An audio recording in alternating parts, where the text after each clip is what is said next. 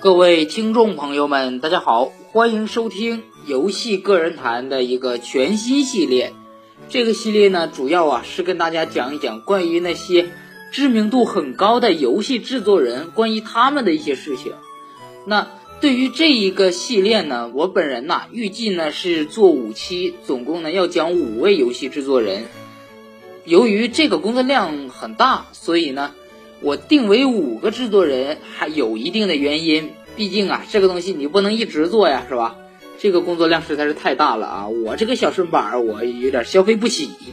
所以说啊，咱们这个系列呢，就先开五期。如果大家觉得好的话呢，可能后续还会开一些全新的啊，这个大家知道的一些游戏制作人他们背后的故事。那今天呢，我们来讲一讲《精灵宝可梦之父》。说到精灵宝可梦之父啊，很多人可能不太熟悉，但是这位呢，确实给我们的童年带来了很大的快乐。这位呢，叫做田尻智，这位仁兄呢很厉害，他创造了宝可梦这个游戏，不用我多说了啊，爱玩的都玩啊，不爱玩的，即使你没有玩过游戏，你去看相关的影视剧啊，这个可能有的叫神奇宝贝是吧？有的叫口袋妖怪的啊，总之呢。哎，你看过相关的动漫，或者啊，你实在我连动漫都没看过，我就知道一个皮卡丘啊，那也没有问题，因为这些呢都属于精灵宝可梦。我们就来聊一聊这位啊，精灵宝可梦之父。首先呢，我们要来到东京的世田谷区，这里呢是田尻智出生的地方，在丁田市度过了他的少年时期。当时的丁田市呢，还保持着自然风貌，那里有山有水有树林，经常呢跑到这里呢去观察各种各样的森林动物，尤其是对昆虫，田高志是特别的喜爱，甚至呢，当时啊，他做了一个小小的图鉴，在图鉴当中呢，他把各种各样的昆虫呢制作成小的标本，或者是收集起来来培养它们。这也为后期精灵宝可梦制作而有了很大的助力。当时呢，可以说啊，田尻智啊有一个想法，就是啊，我既然这么喜欢这些昆虫，我将来一定要当一个昆虫博士。这段时间呢，让他啊一下子觉得，哎呦，我呢一定要成为一个特别特别好的人。但是呢，随着时间的发展呢，这个人的爱好是不断的在变化。在田高志上初中的时候，丁田市已经有了全新的面貌，各种各样的小楼呢、山脉呢，渐渐变成了一栋又一栋的建筑，甚至呢，连他最喜欢的昆虫呢，也随着城市发展渐渐消失。当地的游乐设施呢，不断的兴起，看着自己失去的梦想啊，觉得以后可能当不了昆虫博士了，但是呢，被朋友啊。拉到了游戏厅，玩了这么一款游戏，成为了天靠志的转折点。这个游戏呢，叫做《太空侵略者》。说到《太空侵略者》呢，非常有意思啊。这款游戏呢，是由日本公司泰东在一九七九年推出的街机游戏，现在呢，可以说是一款非常经典的古老游戏了。如果大家喜欢玩的话呢，可以去玩一玩。这么一款叫做《太空侵略者》，当然了，现在你搜小蜜蜂也能搜到这个游戏。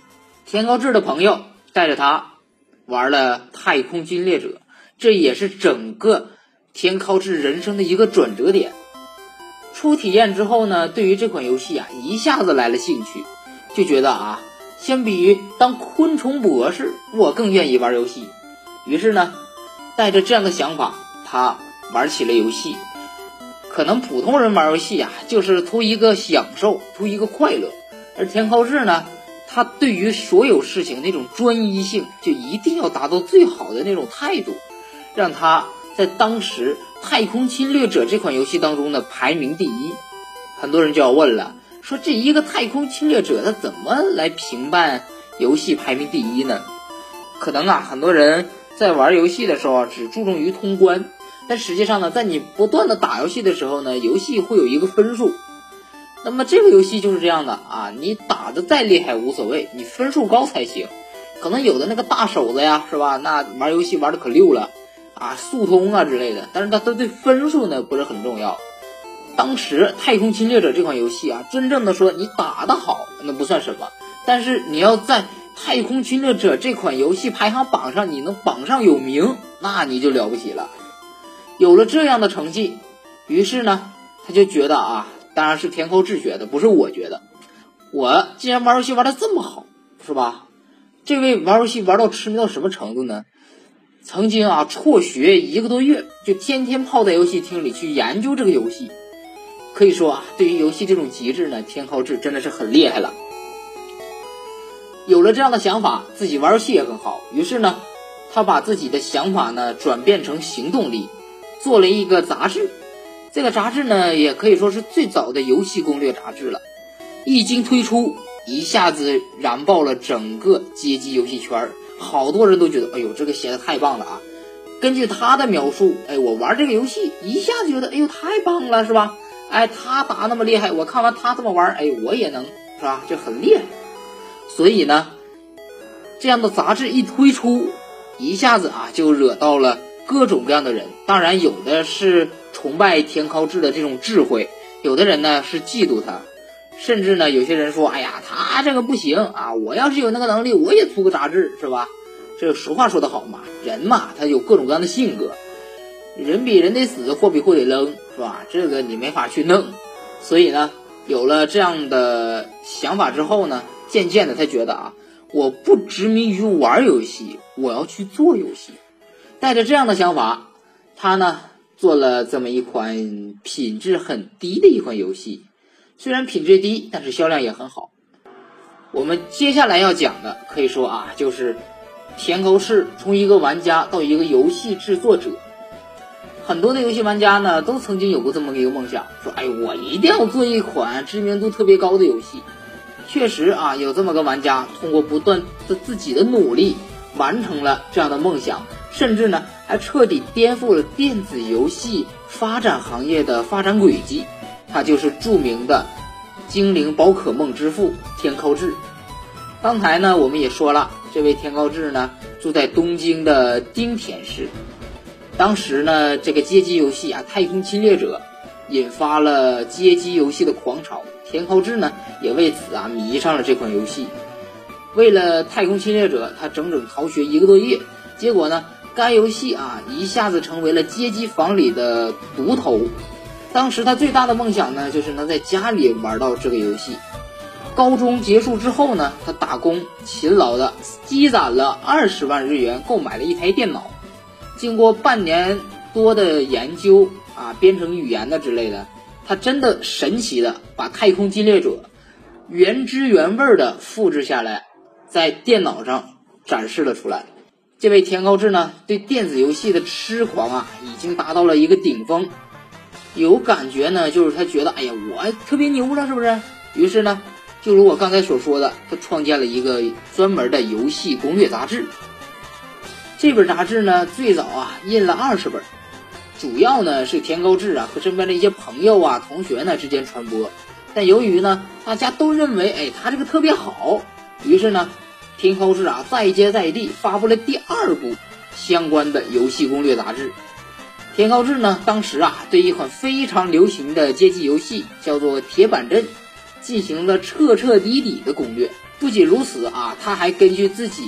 的理解对制作人制作的这个一世界观呐，一些其他的东西呢，做了详细的解析。这部同人志呢，一下子引起了不少的轰动，当时的刷新量呢就已经突破了一百万分。田高志呢也一下成为了当地最有名的游戏达人。结果呢，这个铁板镇的发行商这个社长呢看了之后非常愤怒啊，说啊，这这是个什么情况？是不是？啊，我们这个游戏啊挺好的，怎么到他手里就一下子啊变了味儿似的呢？但是啊，俗话说得好，人一旦有了名气啊，就不容易被埋没。这款游戏制作人找到了田靠志，说啊，你有想法是不是？咱搞一搞吧，是不是？一九八九年，田靠志呢一下子啊毕业了，成为了游戏界的一个非常厉害的人物，自己创建了一个会社。就是现在咱们知道那个精灵宝可梦的那个会社啊，当时呢开发了一款非常好的一个动作游戏。但是呢，这个啊动作游戏啊也确实成为了田高志在游戏界的一个转折点。在很多人都觉得，哎呦，这个就觉得这款游戏这么好，但是呢，哎，我们所有的人能不能把这款游戏大众化，谁都能玩到呢？当时呢，任天堂的一个制作人啊，当然他不是游戏的制作人啊，他是主机的制作人，叫做横井军平。他呢研发了一个 GB，大家都知道啊，这个东西呢一下就很厉害了，是吧？它这个很便携呀。于是呢，这个田尻智啊就构思了一下想法，说我能不能把原先小时候我我对于昆虫的那种热爱和电子游戏结合在一起。联想到自己幼年那个昆虫专家这样的想法，决定了精灵宝可梦的构思。田尻智呢制作了一款让大部分儿童都能接受的游戏。联想到自己啊当时啊想到的那些啊什么青蛙呀、昆虫啊各种各样的动物，以及各种特别有个性的动物角色作为游戏主题。横井军平呢，也提供了他当时的一些价值。携带游戏机，当时这个要可比家用游戏机有着很大的吸引力。但是呢，其中的便携和通用机制呢，也是掌机独有的。如果能制作一款让各个玩家拿着奖拿的这种掌机互相这种有交互的游戏，这一定会很成功。就这样，天高志呢，前前后后啊，接近六年的制作。其中呢，光调试系统啊就调试了一年半。他在制作的时候呢，特意啊做了一些巧妙的构想，部分呢强调了精灵宝可梦的进化以及两台主机数据交互的这种玩法，才获得了成功。在商业上呢，可以说啊这个效果不言而喻。而在九五年初期，游戏开发尾声时，宫本茂又找到了他，提出。如果啊用怪物不同出现的概率稍微调整一下，这样会使游戏更加的有趣味性。田高志认为呢，这是一个相当明智的选择，便对精灵宝可梦呢又做了进行调试。这款游戏最初的红绿两个版本发售了，发售之后获得了空前的反响。九六年啊，随着各种各样的一些原因吧，硬件周边的销售呢不到三千。软件呢更是寥寥无几了，在这样的情况下呢，急需一款游戏来拯救 GB，而这款游戏呢，就是我们刚才说的《精灵宝可梦》。《精灵宝可梦》的推出呢，整个的游戏业界甚至游戏主机的销量呢，都翻上了一番，甚至呢，有当时的游戏杂志被说《精灵宝可梦》这是一款历史上最成功的电子游戏。并且呢，还对田尻智进行了采访。采访的标题呢就很有意思了，说玩家田尻智成为知名游戏制作人，啊，这就就原先的这杂志的标题呀，也是这么一个契机，让我们所有的玩家都玩到了精灵宝可梦。而动画版精灵宝可梦小智的原型，就是我们这位非常伟大的游戏制作人田尻智了。对于大家都知道啊，这个小智有一个竞争对手叫小茂，而这个小茂，大家我刚才也提到了，这位仁兄是谁呢？就是宫本茂。这就是关于田尻智对于制作精灵宝可梦，从一个游戏玩家到现在的知名游戏制作人的过程。这里呢，对于精灵宝可梦游戏啊，就不必多说了，因为有想听游戏的呢，我们会专门做一期精灵宝可梦游戏的讲解。而不会说啊，在人物志这这种节目当中呢，穿插着游戏内容。那我们这一期的游戏个人谈呢，就给大家聊到这里啊。各位呢，听我节目的也都是喜欢精灵宝可梦的，所以呢，各位啊，有想深入了解的，可以去网上查一查田尻智这个人。本期节目告一段落，如果喜欢的呢，不妨啊，可以收藏一下。想要和我互动的呢，可以加一下我们官方的粉丝群，我们的群号是一四零零九七五一一，这是我们官方的粉丝群。